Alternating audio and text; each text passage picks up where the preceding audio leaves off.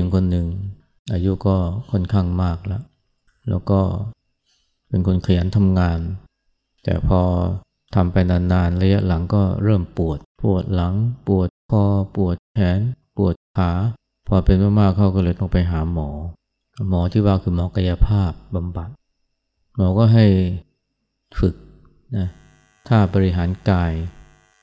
หลายท่าซึ่งส่วนใหญ่ก็เป็นท่าที่เป็นการยืดนะเหยียดแล้วก็ค้างเอาไว้ไม่ว่าจะเป็นแขนไม่ว่าจะเป็นหลังไม่ว่าจะเป็นขาหรือคอก็ให้แนะนำไปนะหลายท่าแล้วก็บอกคนไข้ว่าเนี่ยให้การบริหารกายนี่มันกลมกลืนไปกับชีวิตประจำวันนะเหมือนกับเราล้างมือก่อนกินข้าวหรือเหมือนกับเราดื่มน้ำหลังอาหารให้มันกลืนไปกับชีวิตประจำวันเช่นเวลานั่งก่อนที่จะลุกก็บริหารกายสักหน่อยหรือเวลายืนแล้วจะลงมานั่งก็บริหารยืดเหยียด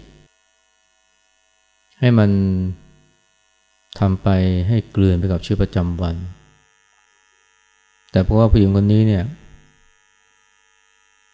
พบว่าถ้าทำตามที่หมอแนะนำเนี่ยคือให้ท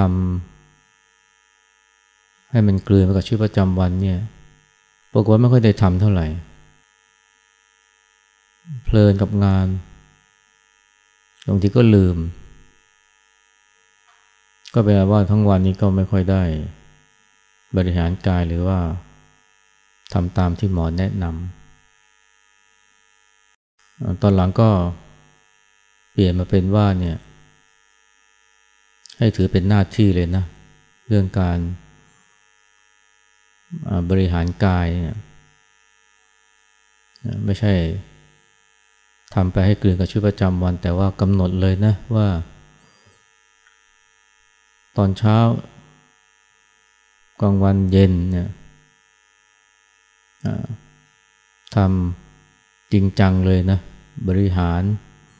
ทั้งคอแขนหลังครึ่งชั่วโมงถือว่าเป็นเรียกว่าไฟบังคับเลยแล้วที่เหลือนี่ก็นึกได้เมื่อไหร่ก็ทำนะเช่นเวลานั่งก่อนจะลุกก็บริหารหรือว่าเวลาเดินทำครัวเสร็จจะลุกจะมานั่งก็บริหารไอ้แบบนี้เป็นของเสริมแต่ว่ามีการกำหนดชัดเจนเลยนะเช้ากลางวันเย็นเพราะว่าทำได้นะคราวนี้ก็ทำได้ต่อเนื่องแล้วก็สุขภาพก็ดีขึ้นก็มานึกดูนะว่าถ้าทำตามที่หมอแนะนำนะเราคงไปได้ไม่ไกลนะแต่พอมองว่ามันเป็นหน้าที่มันก็ช่วยทำให้ทำได้ต่อเนื่องทำได้เป็นเรื่องเป็นราวก็ทำให้นะคอแขนหลังเนี่ยก็ดีขึ้นถ้าคนบางคนเนี่ยถ้าบอกว่าให้ทำแบบสบายๆให้มันเป็นส่วนหนึ่งของชีวิตประจำวันเนี่ยนะกลับทำไม่ค่อยได้นะแต่พอตั้งใจทำให้ถือว่าเป็นหน้าที่ต่อร่างกายมีการกำหนดเวลาชัดเจนแล้วก็ทำจริงจังตามเวลาที่กำหนดมันกลับได้ผลกว่าคนแต่ละคนก็มีนิสัยต่างกันและการที่จะชักนำให้ตนเองทำอะไรเนี่ยแต่ละคนก็มีจะเรียกว่าอะไรเหตุผลหรือว่าแรงจูงใจที่ไม่เหมือนกันจะให้ทำสิ่งใดสิ่งหนึ่งแม้จะเป็นสิ่งที่ดีบางคนถ้าบอกว่าต้องเป็นหน้าที่นะเอากลับทำได้จริงจังนะแต่ถ้าบอกว่า ทำไปเรื่อยๆทำไปสบายๆนี่กลับไปไม่ถึงไหนอย่างเรื่องการปฏิบัติธรรมก็เหมือนกันนะการปฏิบัติธรรมในลักษณะที่มาปลีกตัวมาปฏิบัติที่วัดหรือว่าที่สำนักกรรมฐานเนี่ยหลายคนเนี่ยรู้สึกไม่ค่อยสบายใจบางทีถึงกับรู้สึกผิดนะที่ต้องทิ้งงานมาเจริญสติมาทำกรรมฐานหรือมาเข้าคอร์สเพราะว่ารู้สึกว่าเราทิ้งงานให้เพื่อนทำส่วนเรานี่นะมาเหมือนกับมาสบายหลายคนเขารู้สึกแบบนี้นะโดยเพราะถ้าหากว่าต้องลางงานมาช่วงวันจันทร์ถึงศุกร์เนี่ยบางทีนึกถึงงานที่ค้างคาอยู่ก็รู้สึกว่าไม่ค่อยมีความสุขแล้วไม่ค่อยมีความสบายใจการมาปฏิบัติเท่าไหร่แต่พอบอกเขาว่าเนี่ยนี่ก็เป็นงานอย่างหนึ่งนะให้การมาปฏิบัติธรรมนี่ก็เป็นงานอย่างหนึ่งนะเพราะมันช่วยทำให้การทำงานของเราเนี่ยไม่ว่าที่โรงพยาบาลก็ดีไม่ว่าที่สำนักงานก็ดีเนี่ยมันดีขึ้นมันทำให้เราทำงานได้มีประสิทธิภาพมากขึ้นมันทำให้เรามีเรื่องทะเลาะเบาะแว้งกับคนในที่ทำงานน้อยลงพอบอกว่าเนี่ยการมาปฏิบัติธรรมก็เป็นงานอย่างหนึ่งนะหลายคนรู้สึกสบายใจแล้วก็ปฏิบัติได้อย่างเต็มที่โดยที่ไม่รู้สึกผิดไม่รู้สึกกังวลอันนี้เรียกว่าเอางานนะมาเป็นเหตุเป็นผลเอางานมาเป็นเหตุผลในการชักชวนให้มาปฏิบัติวิธีนี้มันก็ได้ผลนะกับคนที่เรียกว่าขยันทำงานหรือว่ามุ่งมั่นทำงานอย่างที่เขาเรียกว่า workaholic นะคนแบบนี้ก็มีเยอะนะจะให้มาปฏิบัติเนี่ยก็ไม่ค่อยอยากจะมาแต่ทั้งที่ทำงานแล้วก็เหนื่อยทำงานแล้วเครียดแต่ก็ยังอยากจะทำงานไปเรื่อยๆจะให้มาปฏิบัติเนี่ยเขารู้สึกเสียเวลาเขารู้สึกว่ามันเป็นการกินแรงเพื่อนที่ทำงานหรือเขารู้สึกว่ามันทำให้งานต่างๆที่ต้องทำนี่มันไม่ได้รับการชำระสาสางสักทีเดินจงกรมไปก็คิดถึงงานแต่พอมาทำความเข้าใจเสียใหม่ว่าเนี่ยนี่ก็เป็นการทำงานอย่างหนึ่งนะเป็นการมาเสริมงานที่ทำอยู่ให้มันดีขึ้นนะเหมือนกับคนที่มีอาชีพตัดต้นไม้เลื่อยต้นไม้ไปเรื่อยๆนะบอกว่าคมเลื่อยเนี่ยนะมันเริ่มบิ่นแล้ว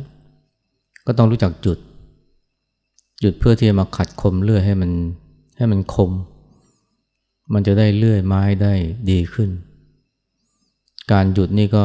ถือว่าเป็นส่วนหนึ่งนะของการทำงานมารับคมเลื่อยให้มันดีขึ้นให้มันคมขึ้นนะ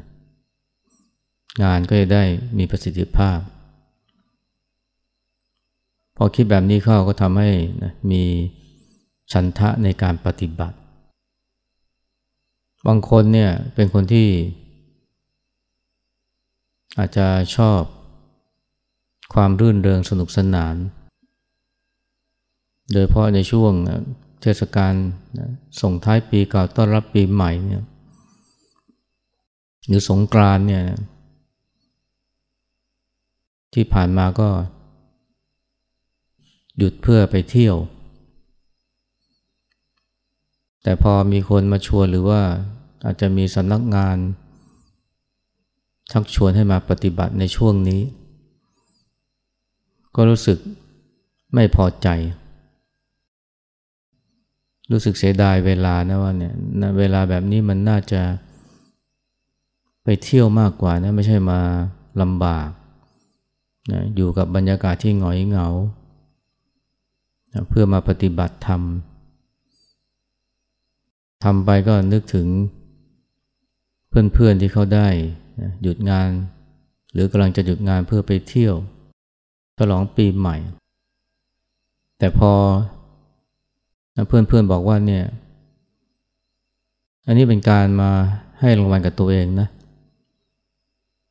เป็นการให้ของขวัญกับตัวเองนะเพราะว่าเราก็ทำงานมาเยอะแล้วเราควรจะมีโอกาสได้พักบ้างแล้วก็การพักอะไรจะดีกว่าการพักใจนะการไปเที่ยวสนุกสนานนี่มันก็อย่าว่าแต่พักกายเลยนะไปแล้วก็เหนื่อยเที่ยวแล้วก็เหนื่อยทั้งกายเหนื่อยทั้งใจสู้ม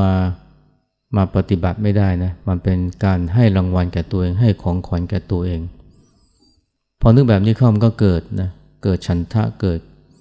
ความตั้งใจที่จะปฏิบัตินะเพราะว่าเนี่ยเรามาเนี่ยมาให้ของขวัญกับตัวเองนะเราทำงานมาเยอะแล้วนะเราให้ของขวัญแก่คนอื่นมาเยอะแล้วแทนที่จะให้ของขวัญกับตัวเองด้วยการไปเที่ยวเราไม่ให้ของขวัญกับตัวเองด้วยการมาปฏิบัติด้วยการมาพบกับความสงบสัมผัสกับความสุขที่มันหาได้ยากดีกว่าพอให้เหตุผลแบบนี้หรือสร้างแรงจูงใจแบบนี้มันก็เกิดฉันทะในการปฏิบัติได้เหมือนกันนะหรือบางคนเนี่ยอาจจะเป็นคนที่ให้ความสำคัญกับตัวเองพอบอกว่าเนี่ยเรามาปฏิบัติเนี่ยนะเพื่อที่เราจะรักตัวเองอย่างถูกต้องนะก็ทำให้เกิดนะความเต็มใจที่จะมาปฏิบัติ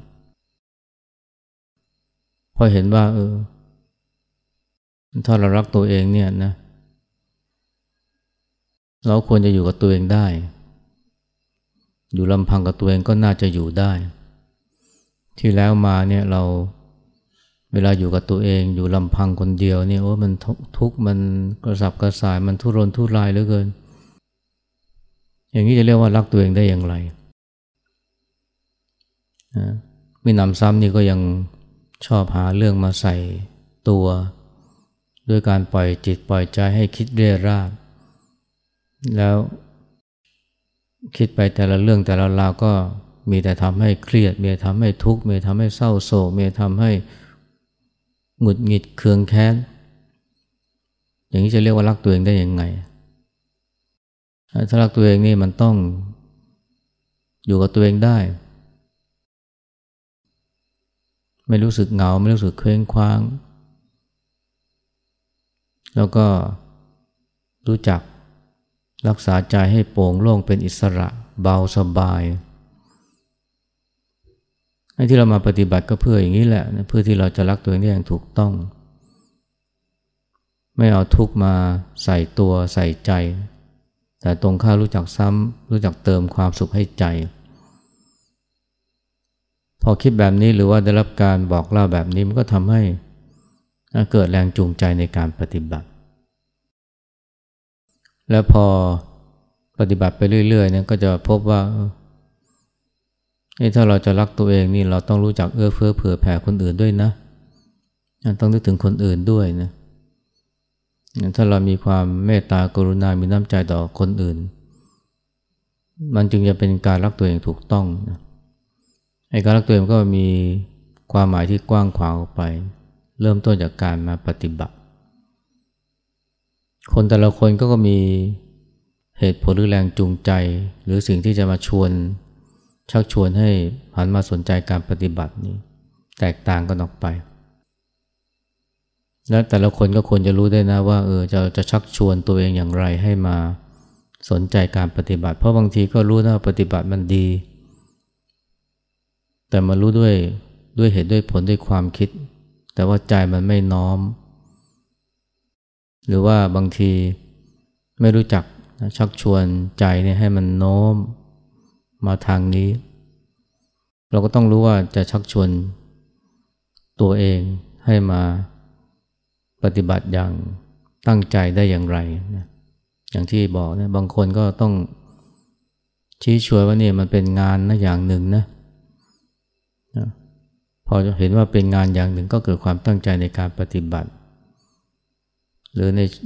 บางทีก็บอกว่าเนี่ยมาให้ของขวัญแก่ตัวเองนะเทศกาลปีใหม่เนี่ยเราให้ของขวัญคนมาเยอะแล้วเราต้องรู้จักให้ของขวัญแก่ตัวเองบ้างมันก็ทำให้นะเกิดกำลังใจในการปฏิบัติไม่รู้สึกว่าโอ้เราพลาดโอกาสแล้วนะปีนี้ไม่ได้เที่ยวไม่ได้สนุกสนานเหมือนปีก่อนๆหรือเหมือนเพื่อนคนอื่นๆไม่นะมันคิดอีกแบบนึงแล้วว่านี่เรามาทำหรือมารับสิ่งดีๆมาเติมสิ่งดีๆให้กับใจมีบางคนเนี่ยเขาก็เป็นคนที่รักอิสระนะต้องการเป็นตัวของตัวเองอันนี้เดี๋ยวนี้ก็มีคนรุ่นใหม่เยอะนะที่เห็นว่าเนี่ยความเป็นตัวของตัวเองนี่เป็นเรื่องสำคัญของชีวิตเราต้องมีอิสระถ้าคนที่มีใจหรือให้ความสำคัญกับเรื่องนี้เนี่ยเวลาจะชวนมาปฏิบัติก็ต้องชี้ให้เขาเห็นนะว่าเนี่ยไอ้การมาปฏิบัติเนี่ยมัน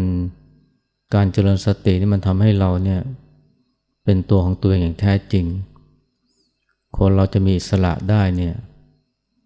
ก็หมายความว่ามันต้องไม่ตกเป็นทาสของสิ่งเร้าไม่ใช่ว่าพอเจอการกระทำหรือคำพูดของใครก็ปล่อยให้มันมีอิทธิพลเหนือจิตใจของเราจนเกิดความโกรธเกิดความไม่พอใจนะอย่างนี้เรียกว่าไม่เป็นอิสระนะหรือว่าเจอใครที่ทำตัวไม่ดีกับเราก็โกรธเขาอันนี้ก็เรียกว่าใจไม่เป็นอิสระแล้วนะเพราะว่าปล่อยให้เขาเนี่ยมามีอำนาจเหนือเราแล้วมันมีนักปราชญ์กี่คนหนึ่งนะก็พูดว่าเนี่ยถ้าเราโกรธใครก็ตามนั่นแปลว่าเรากำลังปล่อยให้เขาเนี่ยเป็นเจ้านายเราเพราะว่าเรากำลังยอมให้เขาเนี่ยมามีอิทธิพลรบกวนจิตใจของเราถ้าคนที่เป็นอิสระคนที่รักอิสระนะคนที่มีความเป็นตัวของตัวเองเนี่ยย่อมไม่ปล่อยให้ความโกรธความเกลียดนะมาครอบครองใจพอเห็นความอิสระหรืออิสระภาพในความหมายนี้เนี่ยมันก็ทำให้เห็นคุณค่าของการปฏิบัติธรรมนะเห็นคุณค่าของการเจริญสติเพราะการเจริญสตินี่มันช่วยทำให้สิ่งเร้าต่างๆไม่ว่าจะเป็นสิ่งยั่วยุหรือสิ่งเย้ายวนเนี่ยมามีอิทธิพลต่อจิตใจของเราได้ยากเวลาเจอสิ่งเสพที่ให้ความอร่อยนะเราก็ไม่ปล่อยใจให้เป็นทาสของมันไม่หลงติดนะในสิ่งนั้นอันนี้ก็เรียกเป็นอิสระแบบหนึ่งหรือเวลามีอะไรมายั่วยุแทนที่จะโกรธใจเรากลับสงบได้อันนี้ก็ถือเป็นอิสระนะที่คนเราควรจะมีแต่ว่าคนจำนวนมากนี่ไม่ค่อยตระหนักเท่าไหร่นะอิสระของเขากลับหมายความว่าจะทำอะไรก็ได้ตามใจแต่ว่าการทำอย่างนั้นมันก็กลายเป็นการทำตามอำนาจของกิเลสหรือทำตามแรงผลักดันชักจูงของสิ่งภายนอกอาจจะเป็นวัตถุสิ่งเสพหรืออาจจะเป็นคนก็ได้อย่างเช่นเวลาโกรธใครเนี่ยหรือเวลาเกลียดใครเนี่ยนะคนก็ไม่ตระหนักนะว่านี่เรากำลังปล่อยให้เขาเนี่ยมามีอำนาจเหนือจิตใจของเราเวลาทำอะไรเนี่ยก็นึกถึงเขาแม้จะนึกด้วยความโกรธด้วยความเกลียดนะแต่ว่ามันก็ทำให้เราไม่มีความสงบในจิตใจอันนี้ถ้าเกิดว่าคนตระหนักนะว่าการปฏิบัติธรรมเนี่ยนะมันจะช่วยทำให้เราเนี่ยไม่ยอมปล่อยให้อารมณ์พวกนี้เข้ามาครอบงำใจซึ่งก็หมายถึงว่าไม่ปล่อยให้ใครเนี่ยมามีอำนาจเหนือเราจนนอนไม่หลับ จนความดันขึ้นอิสรภาพที่แท้จริงคืออันนี้และการเจริญสติจะทำให้เราเนี่ยได้เข้าถึงอิสรภาพอย่างนี้ได้โดยเพราะถ้าเจริญสติจนเกิดปัญญาชนิดที่ว่าไม่มีความยึดติดถือมั่นในสิ่งใดไม่ว่าอะไรก็ไม่ทำให้เราทุกข์ได้ในทางตรงข้ามเนี่ยเรากลับรู้จักใช้มันให้เกิดประโยชน์ด้วยปัญญาพอพูดหรืออธิบายในแง่นี้มันก็ทำให้คนจำนวนไม่น้อยเนี่ยเห็นคุณค่าของการเจริญสติเห็นคุณค่าของการทำกรรมฐานนะหรือที่จริงเราก็สามารถจะชักชวนนะจิตใจของตัวเองได้นะในแง่นี้นะสำหรับคนที่เห็นว่าการมีอิสรภาพเนี่ยเป็นเรื่องสำคัญความเป็นตัวของตัวเองเป็นเรื่องสำคัญเรื่องนั้นก็เป็นสิ่งที่คอยเตือนใจนะว่าเวลาเราโกรธเกลียดใครเนี่ยนะนี่เรากำลังตกเป็นทาสของเขาแล้วนี่เรากำลังปล่อยเขาเป็นนายเราแล้วหรือแม้กระทั่งอย่าว่าแต่คนเลยนะแม้กระทั่งความคิดเนี่ยถ้าปล่อยใจไปตามความคิดหลงเชื่อความคิดทุกเรื่องอันนี้ก็แสดงว่าเราไม่เป็นอิสระแล้วนะอย่างที่พูดอยู่เสมอนะว่าเนี่ยความคิดเนี่ยเป็นบ่าวที่ดีแต่เป็นนายที่เลวถ้าเราฉลาดเนี่ยเราต้องเป็นนายความคิดก็คือว่าไม่คิดเร่ร่านะรู้จักวางความคิดได้ไม่ใช่ปล่อยให้ความคิดนี่มันลากลู่ถูใจของเราไปเตลิดแบบเตลิดเปิดเปิงนะคนจำนวนไม่น้อยเนี่ยตกเป็นท่าของความคิดไม่สามารถจะหยุดความคิดได้จนนอนไม่หลับแล้วปล่อยให้ความคิดนี่มันพาไปเตลิดเปิดเปิงมันสั่งให้ด่าก็ด่ามันสั่งให้ซื้อก็ซื้อจนเรียกว่าเป็นหนี้เป็นสินนะก็ยังหยุดซื้อไม่ได้นะหรือว่ามันสั่งให้ต่อว่าด่าทอคนนั้นคนนี้ก็เชื่อมันทำตามมันอย่างนี้จะเรียกว่ามีอิสระได้อย่างไรนะตราบใดที่ยังปล่อยให้ความคิดเป็นนายเราไม่ต้องพูดถึงอารมณ์อื่นๆนะเช่นความโกรธความโศกความเศร้าความเครียดความวิตกกังวลถ้าเป็นทุกข์เพราะมันนะนั่นนี่ก็จะเรียกว่าเราเป็นอิสระเป็นตัวของตัวเองได้อย่างไรนะเพราะปล่อยให้มันเป็นนายเหนือเรา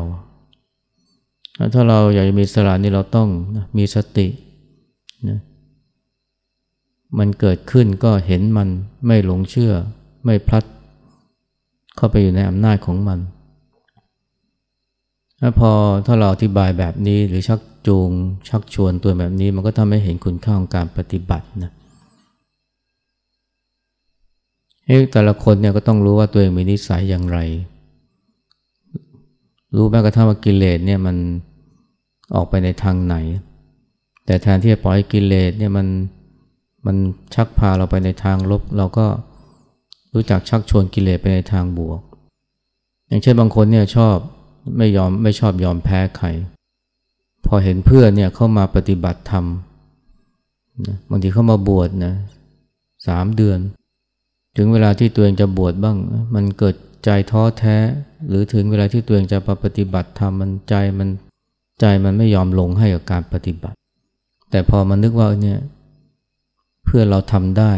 เราก็ต้องทำได้สินะพอพูดอย่างนี้หรือคิดแบบนี้เข้ามันก็ทำให้เกิดความตั้งใจที่จะปฏิบัติไม่ให้น้อยหน้าเพื่อนหรือว่าบางทีเห็นคนอื่นก็ทำได้นะเห็นคนแก่เห็นผู้หญิงเขาทำได้ไอเราผู้ชายยังหนุ่มยังจะ